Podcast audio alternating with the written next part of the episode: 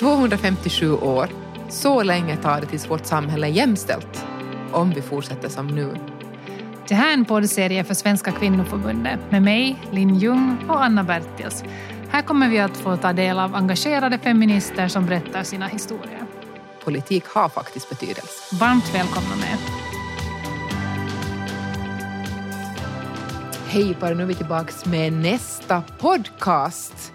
Idag har vi Runa Ismark här. Välkommen. Tack så mycket. Vi ska prata hälsa, välmående, lite idrott och också feminism såklart. Yes. Hur har din dag varit? Oj, den började ganska tidigt i morse och uh, började med skidning i spåret med uh, 17 stycken glada 11-åringar. Oj, hur får, hur får man glada 11-åringar frågar jag? No, det är I ett skidspår? Ja, no, no, det var lite knarr de där första gångerna nog, men den här gången så, så var det nog bara... Alltså de, de gillar det verkligen. De har, de har åkt extra på helgerna också så att... Men berätta om ditt jobb. Du är alltså du är ha- pedagog, du vi är kan lärare gissa, Vi kan gissa att du är gympalärare. Ja, alltså jag, jag är klasslärare. Med, jag har en årskurs fem i år och eh, jag har jobbat drygt tio år som, som lärare, också som speciallärare. Ehm, och, ehm, men nu, nu i år och i fjol så blev det, blev det också jumpa lite mer än vanligt. Och, och, och jag har hittat någon sån här sida i mig att jag tycker att det är roligt. Kanske för att man själv inte alltid tyckte att jumpa var det roligaste ämnet. Hur, Mm. vad- Hurdan var du på jumpa, jumpatimmarna när, när du var liten? Ja, alltså. Jag var ju kanske lite sån den som tyckte om, jag tyckte om att röra på mig och leka. Men sen kommer jag ihåg någon sån här fotbollsgång när jag har suttit och plockat stenar någonstans i ett hörn och kanske pratat med några andra och inte så där riktigt följt med i spelet. Så att, Så lite varierande. Varierande, ja. ja. ja. Men det är ju bra att, att, att också en gympalärare har varit en sån, tänker jag. Att inte alla har varit sån här superelitidrottare. Som det många gånger kanske var. Mm. Vad är det bästa med ditt jobb? Ehm, det bästa med mitt jobb, dels är det nog den här kreativiteten att man får egentligen, det är ganska fritt i Finland med vad man gör på timmarna så att det måste inte vara det tråkiga stuket. så, och sen förstås att det är socialt och man har, eh, man har ett gäng som man får forma och eh, följa med när de utvecklas. Mm. Sen är det också det här kollegiala som nu sen har fallit bort helt i år så att vi skickar Mm. liksom glada emojis åt varandra. Kämpa hej heja. Men vi får inte träffa så mycket. Men Mm. annars är det nog jätte, liksom, en styrka Mm. Vad, har skolan mått nu under det här året? Mm, bra och dåligt ska jag säga för att eh, vi har ju fått vara på plats. Vi har ju inte, jag är ju i grundskolan och, och ändå lägre klasser. Så vi är på plats. Um, men barnen, man märker ju nog att de är lite oroligare än vanligt. Uh, de flesta mår bra. Men det, man ser också att det finns ett visst illamående. Det finns en del som har fastnat lite i spel, beroende och, och sådana som helt enkelt... Det är så, or, så oklart med framtiden och jag vet inte. De funderar mycket på, en del funderar mycket på hygien och, och, och vad som ska hända. Och ingen kan ju svara på det egentligen så man får liksom försöka vara lugn. Mm. Du verkar lugn. Ja. Du ser fokuserad och- du ser fokuserad och lugn ut. Om det är någon som man skulle vilja ha som sin lärare så är det väl du. Men på sidan av ditt, ditt jobb nu som lärare och, och så är du ju väldigt politiskt aktiv också. Eller hur? Ja, ja jag, jag liksom sådär... Jag klädde av mig den här äh, äh, Jumpa- jumpajackan. ja, skidutrustningen, slängde på lite nagellack under en håltimme, inte för att jag vet vad man ska göra med det på en podcast, men, äh, Men för sakens skull. ja, men det känns det bra. känns bättre. Ja. Mm. Ja. Och nu sätter jag på den där, äh, den där politikerhatten då. Mm. Men Mm. berätta om den. När har politikerhatten kommit på? Hur ser, hur ser Äh, din politiska bana ja. ut? Bra fråga, för att det, det börjar väl kanske nog ganska tidigare än man tänker sig. Så där, vid köksbordet så sitter man och diskuterar. Eh, jag har en mamma som, som har varit så starkt politiskt aktiv. Eller vad ska man säga? Hon jobbar som kommundirektör. Och, och, och diskussionerna vid matbordet var nog liksom... Det var nog alltid politiskt på något sätt. Eller så där samhälls... Eh, liksom, att vi diskuterade det som hände och så. Och sen... Eh, men jag skulle aldrig bli politiker. Det skulle jag inte bli. Vad bra det gick. Ja. ja, inte jag bli lärare heller inte. Men, men så blev det då sen. det, det är någonting med orättvisor och sånt här att, att, att det har nog varit sen, sen jag var liten att, att, eh, att jag stod jättestarkt på om någonting var orättvist, om någon blev orättvist behandlad. Så då ska man... Och då har vi Svenska kvinnoförbundet också, jämställdhetsdiskussionen. Hur kom du med i kvinnoförbundet? Hur blev du aktiv i jämställdhetsfrågor? Um, ja, hur kom jag dit? nu blir det, nu får man ja. får blick, blicka långt tillbaka. Nej, men det måste nog vara det här med rättvisa också, för det är ju inte rättvist att flickor och pojkar behandlas olika. Så jag tror att det är någonstans där som det... Att det, det, det är så självklart, men så är det ändå inte. Hur ser du på det här i ditt yrke? Jag skulle precis fråga samma sak. Att syns det här, de här olikheterna redan jo. med, de, med de barn som du jobbar idag? Ja, jösses. Alltså det syns ju med mig, mitt eget barn som går på dagis. Eh, att plötsligt har det kommit någon sån där grej med färger och eh, ja, hon sa att hon, de skulle klä ut sig och så skulle hon vara en drake eller något sånt här. Oj, jag ska vara drake. Och sen var det hennes kompis som sa att hon ska vara Elsa och plötsligt så kom klänningen fram och då skulle hon vara Elsa också. Och så, här, så var det ett helt prinsessgäng när jag kom till dagis. Mm. Så det är nog som... Det började nog tidigt. Mm. Vad tycker du att man kan göra idag åt de här debatterna? Vad ser du i skolan, den grundskolan, de lägsta klasserna som du jobbar med? Vad är viktigt att, att påverka där som i, i lärarrollen? Jag har ju faktiskt varit med och skrivit en jämställdhetsplan för någon skola Um, det, det liksom blir så att jag är sådär, är det någon som vill jobba med jämställdhet? Jag sträcker upp handen. Mm. Och det är ju bra i och för sig, men det borde vara flera som engagerar sig. Det är inte egentligen bra att det alltid är samma typer som gör det, tror jag. Utan vi måste få flera med. Ehm, men man kan göra massor i skolan alltså. Och det, det är lärarnas tänk, hur man delar in grupper, vad man gör, vem man uppmuntrar till vad. Att ha någon som räknar, eh, det har jag glömt att göra, ja. Eh, ha en, eh, till exempel skolgångsbiträde som räknar hur många gånger kollar du vem som räcker upp handen, alltså vem, vem liksom plockar du, vem får höras i klassrummet? Ehm, vem leker vilka typs lekar ute på skolgården? Är det någonstans det otryggt att vara? um, blir det så att flickorna står, står och hänger i något hörn och pojkarna spelar vilt någonstans och så här. Hur mycket Eller? pratar man om det här, tycker du, inom lärarkåren? Mm, det går sådär periodvis, tycker jag. Att, mm. att ibland pratas det mycket och man kanske har någon kampanj, man följer någon plan, men sen glöms det nog också mycket bort och så blir det lite... Det finns risk för att det blir slentrian. Liksom. Mm. Så jag tycker att det ska göras ännu mera men, men det är som att det måste faktiskt, man måste liksom ta den där platsen för det. Och den är du beredd att ta? Den är jag beredd att ta. Mm. och definitivt som, mm. som politiker. Som lärare är det också det där att ska du, liksom, ska du också vara politiker där? Mm. På arbetsplatsen. Men om man vänder på mm. det, nu, nu pratar du i egenskap av lärarrollen, men som politiker, vilken, vilken roll har man där i samma frågor? Och där ska man definitivt ta platsen. Det, mm. alltså, det är ingen fråga. Det ska man göra. Mm. Hur ser du på, på just den här kommunala offentliga sektorn idag? Pratar vi tillräckligt mycket jämställdhet? Jag menar, vi gör planer och, och så vidare. Men, men hur implementeras det och tas det på allvar sen ute på olika, i olika sektorer? Till exempel kultur och idrott.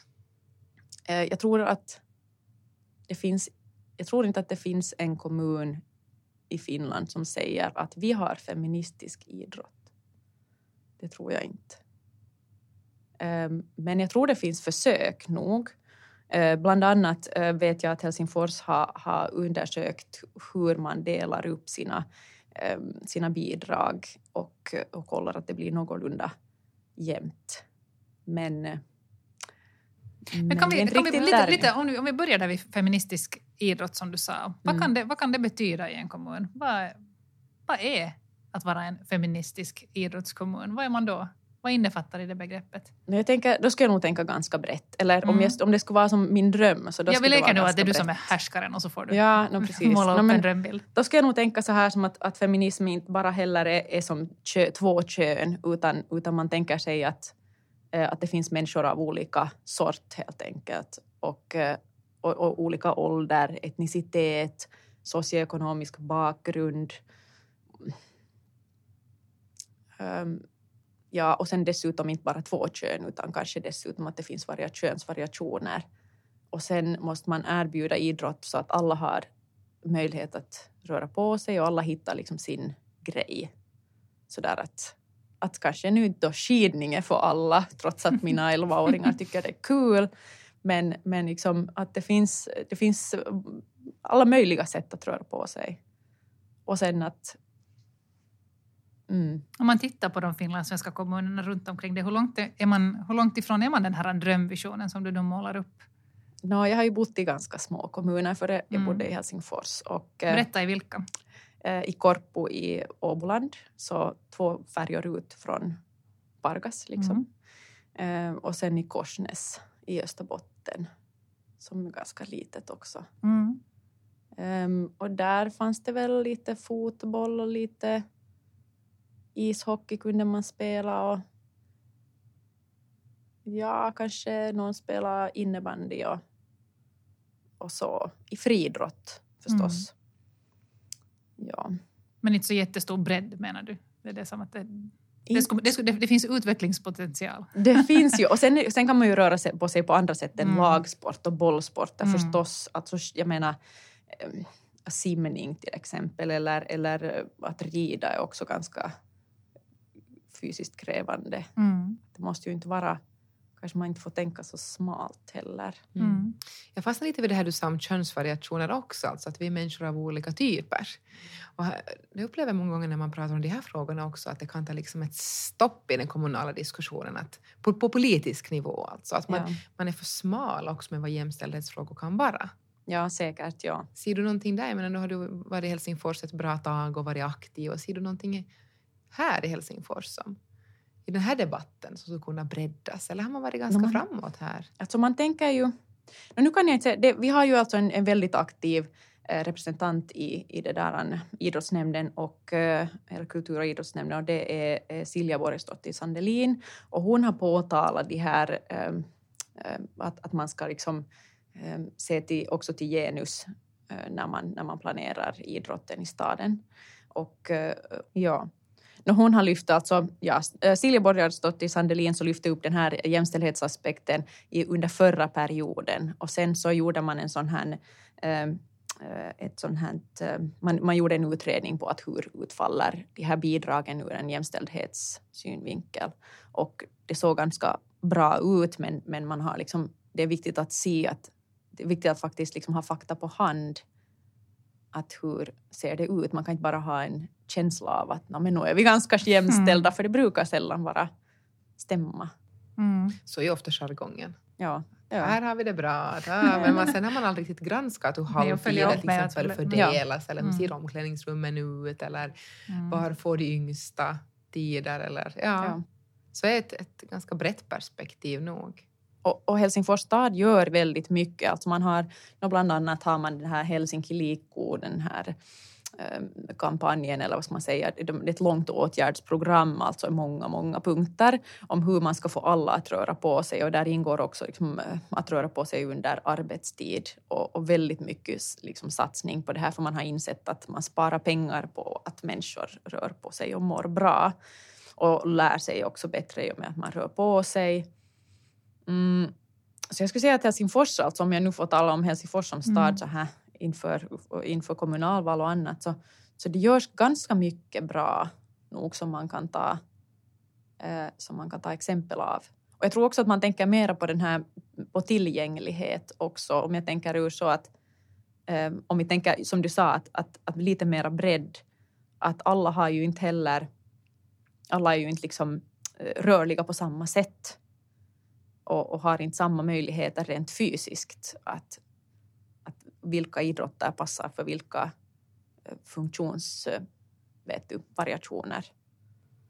Mm. Mm. Hur ser du, apropå just den här ojämlikheten som ändå finns och du jobbar med barn och du ser det ganska nära det här med kring hälsa, tänker jag, och fy, fysiken. Ser du här, jag menar, vi ser lite, ser lite skillnader mellan till exempel om man har bott i Helsingfors och vet ungefär vad det kostar att ha med barnidrott här. Mm. Så ser man på landsbygden liksom nästan ingenting ibland vad det kostar. Alltså väldigt liten summa. Och här är ju igen då en ojämlikhet. Mm. Hur ser du det som här? Om du ser nu på Helsingfors överlag. Ja. Finns det, hittar du skillnader?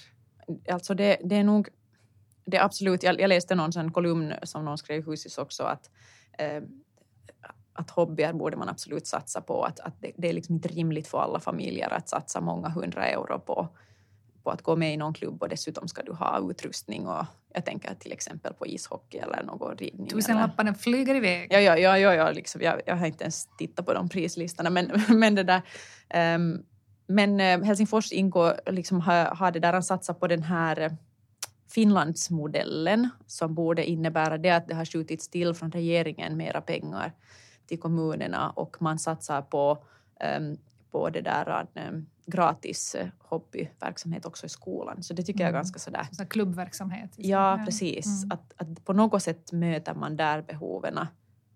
Sen... Skolan blir öppnare med det också, för det är ju ändå en neutral arena. Där är man liksom på något sätt, man kan mötas på samma plan, barn. Utanför ja. skoltid kan det vara något helt annat. Ja, och, och det här, om jag nu talar till exempel om skidning, så alltså, det råkar nu vara det exemplet idag, men, men där är ju bara en sån grej att du kanske skidar då ett par gånger per år. Ska du varje gång för ditt barn köpa ny utrustning eh, och, och sen i alla andra idrotter också med tanke på att du har flera barn och de växer och så vidare.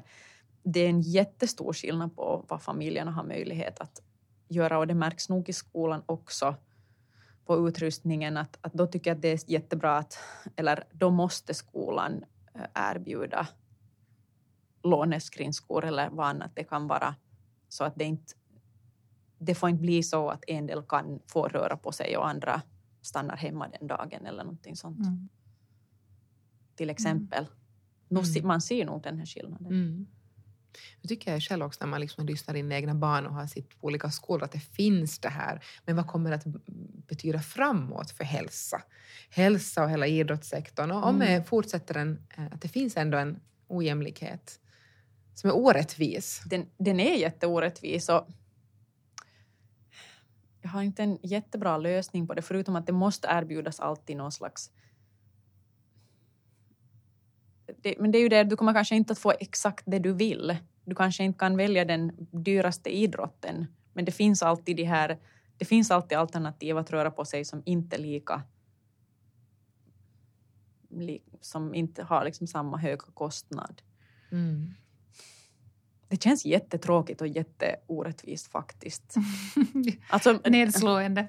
Ja, verkligen. Mm. Alltså, men jag tänker så här, eller någon slags prova på-verksamhet borde det ju verkligen finnas. Mm. Där man liksom får testa på olika saker. Det är ju också en sak att, att anmäla sitt barn eller sig själv till någon väldigt dyr idrott och sen märker du att nej, kanske inte det var inte så kul heller. så kul heller. Synd att vi la 3000 i utrustning. ja. Mm. Men jag tänker också så här att när vi pratar om, nu pratar vi mycket om barn och unga, men sen finns det ju också äldre, som sagt, i alla, ja. olika åldrar. Vi pratade här i en annan podcast också om att, att eh, den pandemitiden har gjort att många mera kvinnor har blivit utbrända. Att man har haft svårt, svårt att balansera upp allting. Och det är också frågor om hälsa och, och rättvisa och jämlikhet. Hur ser du på det? På det här med, med kvinnan, så att säga, hälsa och välmående och ur ett jämlikhetsperspektiv?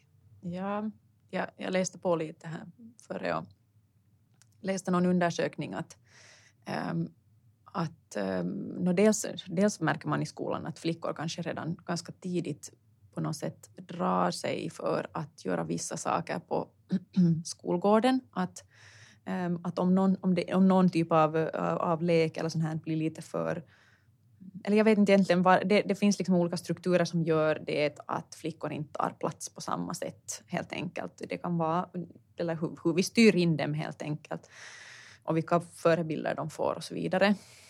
Men sen finns det också senare äh, så visar det att, att, att män rör på sig mycket mera och, och att flickor eller kvinnor går mera till de här äh, individuella idrotterna som till exempel man går på gym och tränar eller man, äh, man går och simmar eller någonting sånt här. Men liksom att, att, att man undviker de här grupp liksom lagidrotterna. Sen av, av, av vilka orsaker då? Man? No, nu skulle jag ju behöva en expert i det här då. men, ja. men, men då tror jag ju att vi någonstans tidigt liksom, vi korrigerar flickor på något sätt fel. Alltså att vi, vi mm. säger att de ska vara försiktiga och smutsa inte ner sig och de ska ha mm. obekväma kläder och sånt.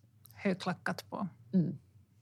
Och, inte, och inte kanske man säger det direkt, men man visar det på något sätt. Mm.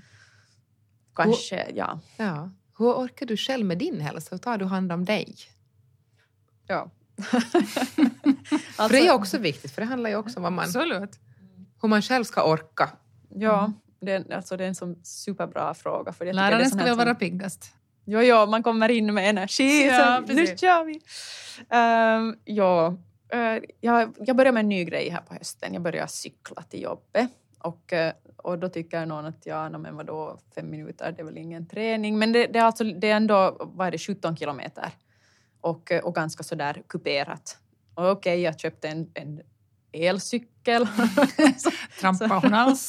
trampade hon en liten mopo. Uh, nej, men, men jag tyckte att det har varit jättebra som alltså energibooster. Men det är ju som, Mm. jag tänker att det är ju som en, inte så mycket det där liksom att man fysiska, men att man ändå lite, lite hinner mentalt ta en andningspaus, både till och eh, från jobbet kan det ju vara viktigt. Absolut. Och ly- lyssna på lite podcast, till exempel Mm. feministisk podcast. Det kan man göra, lära sig, lära sig mycket på vägen dit. Men att Ja. byta om tankarna, för där finns det mentala välmående som man alla gånger pratar om och vilka, vilka verktyg finns det där.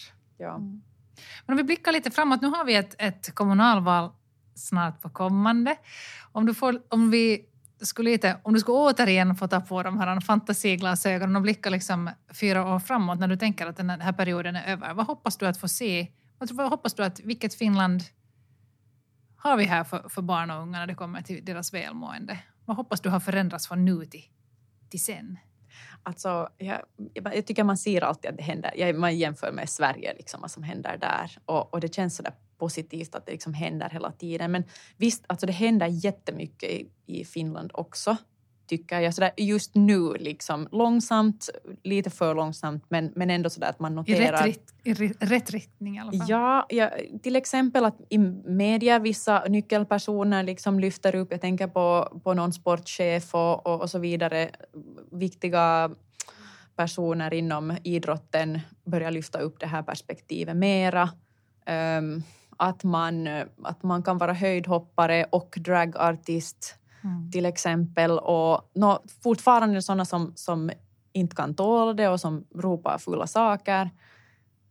Men det att den här personen finns och tar plats och får utrymme i media, Och trampar upp stigen för de Ja. som ska komma efter. precis, Mm. och att unga ser det här. Så förhoppningsvis så liksom kom, vad heter det, det blir så en snöbollseffekt som gör att det händer någonting snart lite snabbare. Mm. Stegvis har just skett stora förändringar inom just hälsa och, och idrottsvärlden. Men som du sa, att det, vi är inte där. Vi har Nej. en bra bit att gå när det gäller att bryta nog- gränser. Ja, det finns mycket, Mm. vi, ska, mycket som ska göras på fyra år för att Ja. vi ska landa där du hoppas. Ja, verkligen. Ja, och, och, ja, nu, nu talar jag kanske lite mer sådär, eh, jag tänkte kanske inte på kommunens Nej. uppgifter nu då för att, att eh, om man tänker, liksom, jag tänkte mer på så här medielandskapet kanske. Mm. Det är också Ehm, viktigt. Mm. Men, men i kommunen så hoppas man ju... No, det viktigaste skulle nu vara den där, den där satsningen på de som inte rör på sig, tycker jag. Mm. Och, och kanske att göra det liksom, att id- idrotten överlag skulle bli mera tillgänglig för flera. Och ja, det finns ju det här jättefina projektet, det här FSIs, Finlandssvensk idrotts...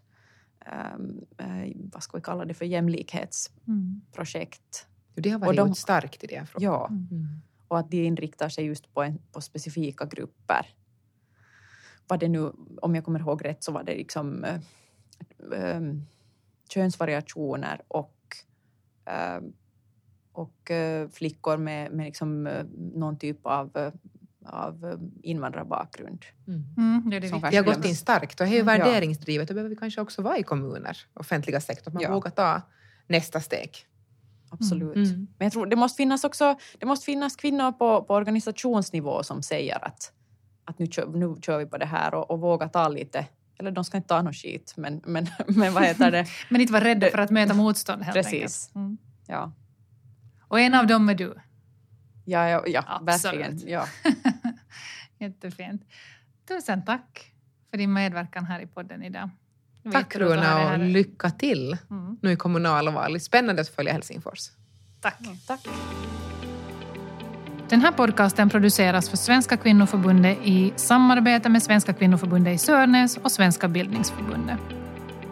Svenska kvinnoförbundet jobbar för en feministisk politik i Finland. Läs mer på kvinnoförbundet.fi eller följ oss i sociala medier. Och kom ihåg att rösta i kommunalvalet. Hej så länge! Hej hej!